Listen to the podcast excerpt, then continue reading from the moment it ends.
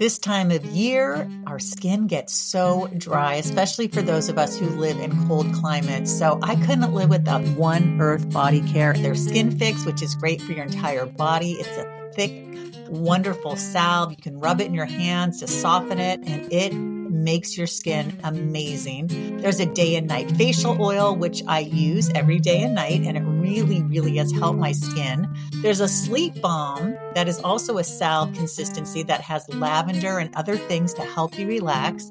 Of course, my all time favorite is their natural deodorant because I am no longer smelly. If you've got a baby, they've got a baby butt saver. The other thing that has completely transformed my hair is their shampoo and conditioner bars. They've got Skin Fix for pets, which has helped my blue stop eating his paws all the time or nibbling on them. And of course, they also have a pet shampoo bar. Please check them out at oneearthbodycare.com. Hello there, I'm Lisa Davis. So glad you are listening to Health Power. And Wednesday is my new favorite day of the week because I get to see Kayla Cappiello. Hi, Kayla. Hi. Cappiello. I fixed it every time. I even say it before we start. This is embarrassing, but anyway, it's one of my one of my cute charms. At any rate, Kayla's here for Cooking with Kayla, and Kayla, welcome. Good to see Hi, you. guys. Happy Wednesday, everyone. Happy Wednesday. Today we're going to be talking about Singapore curry. Now, I've had Indian curry, I've had Thai curry. What is it about Singapore curry that makes it different or special, or is it pretty much similar, would you say? So I feel like all curries have a similar feature, which is that Mhm. they're obviously made with curry powder, but every different either country or every different lifestyle kind of has their own twist on it. So there's three different types of curries. There's a red curry, there's a yellow curry, and there's a green curry. Mhm. And they're obviously all categorized by like the color of their curry paste, which Right. means like the color of the chilies that they're using to make that curry paste. There's the Thai one, there's the Indian one, and the Singapore one, it seems to always have like a few specific ingredients that I don't see in like Indian ones or Thai ones, which makes me like this one even more. It always has Oh. lemongrass in it. It obviously has curry powder and it's made with coconut milk. Sometimes the other ones can switch out some of these ingredients for things that are local to these communities or these lifestyles. But Mhm. for me, I really have been enjoying the Singapore one because I really like that lemongrass and curry powder like taste. And Yeah, I like how I it all like that comes together in a skillet. I make mine with rice, so it's less of a soup or sauce and more of like a rice skillet, but you can really make it any way you want. That sounds good. You know, I absolutely love Thai green curry, but one of the things I can't stand is when it's too sweet.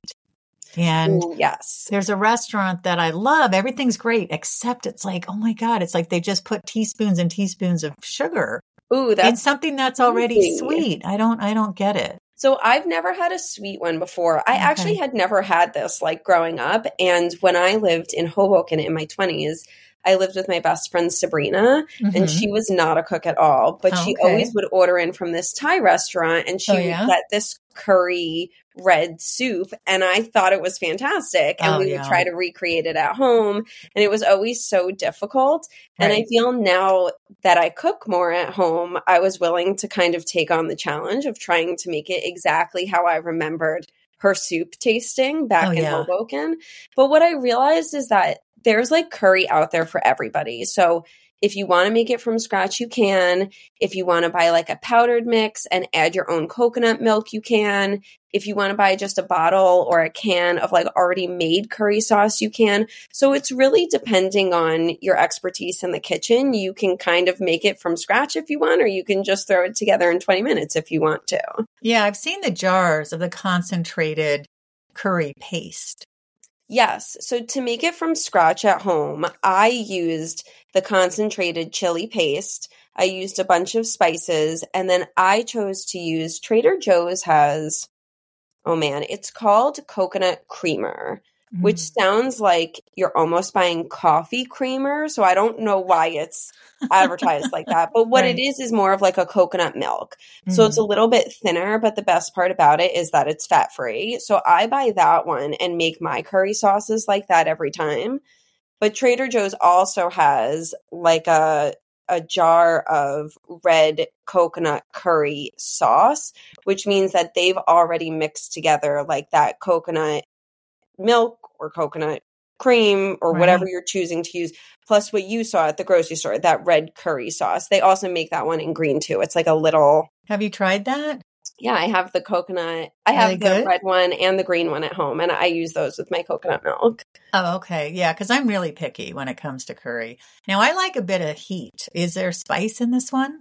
Yeah, so you can definitely add as much spice as you want.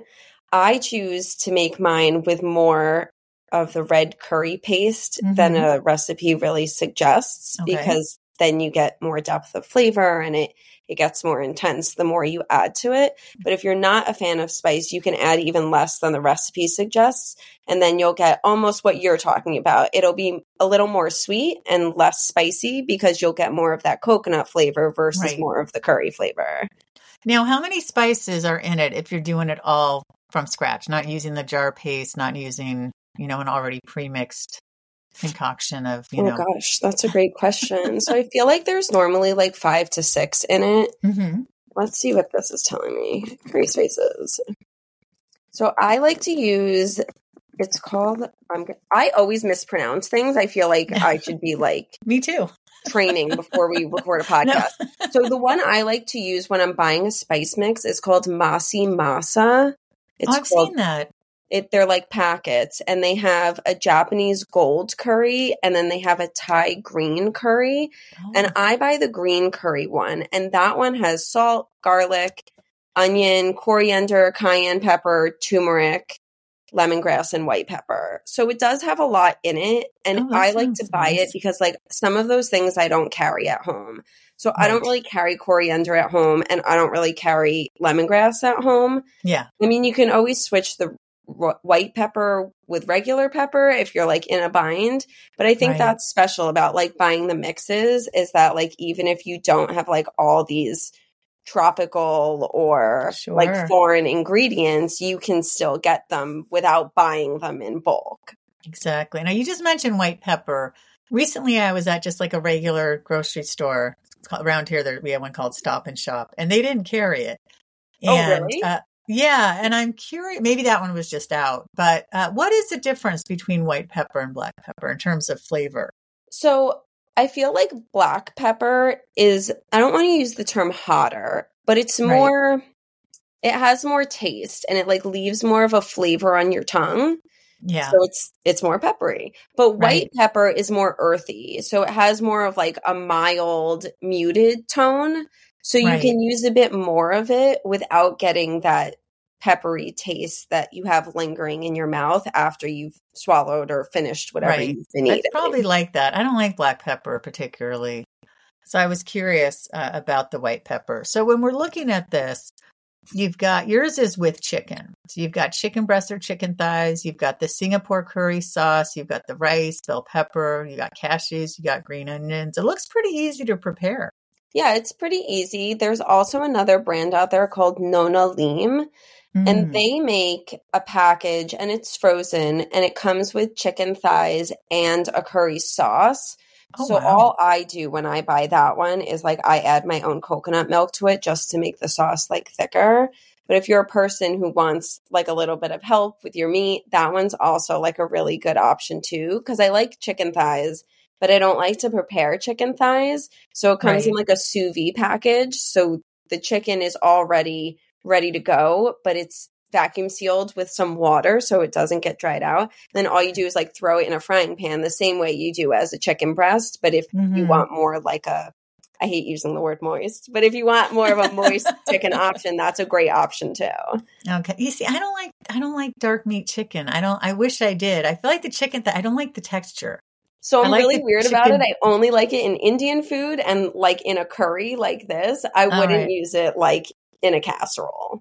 Okay, Also, I I'll feel try like it. the healthier option is obviously to use the chicken breast or grilled chicken or pulled chicken, shredded chicken. Like all Mm-hmm. of that is is less fat, so I always defer to that. But for a treat or for Indian food, I I do like the thighs. no, I've got to try it. I've got it's more of a texture thing, but if you think it the texture just comes out better or with the flavors it just Yeah, like with a creamy well. sauce, I feel like mm-hmm. you'll want a moist almost creamy feeling. That's true. Piece of chicken. Versus yeah, like in a salad. Amazing. I want it yeah. like grilled and textured. Absolutely. Was there anything else you wanted to add about this recipe today? And then all the ways we can find you. This is so fun. I'm excited to make this. This is, by the way, gluten free, dairy free, nut free option, lower fat option, lower carb option. Yes. So nice. obviously, the lower fat, you're going to use the chicken breast instead of the chicken thigh. For the lower carb option, instead of using white rice, you can always use brown rice or brown rice mixed with cauliflower rice to serve with the curry. And yeah, it's super easy. You're just heating everything up basically in a frying pan together and serving it as soon as it's warmed. You're not really cooking a lot from scratch except for the chicken. So if you need an easy meal this week, this one will be on my meal prep. It's super simple, less than 30 minutes, and you don't need 100 ingredients. You can find my meal prep on Substack at Kayla Cappiello. You can also follow me on Instagram at Kayla Cappiello. And for more recipes, visit kaylacappiello.com. All right. Thank you so much. Everybody keep coming back to Health Power and get her Substack. It is awesome. Well, that's it for our show today. Thank you so much for listening. We appreciate you.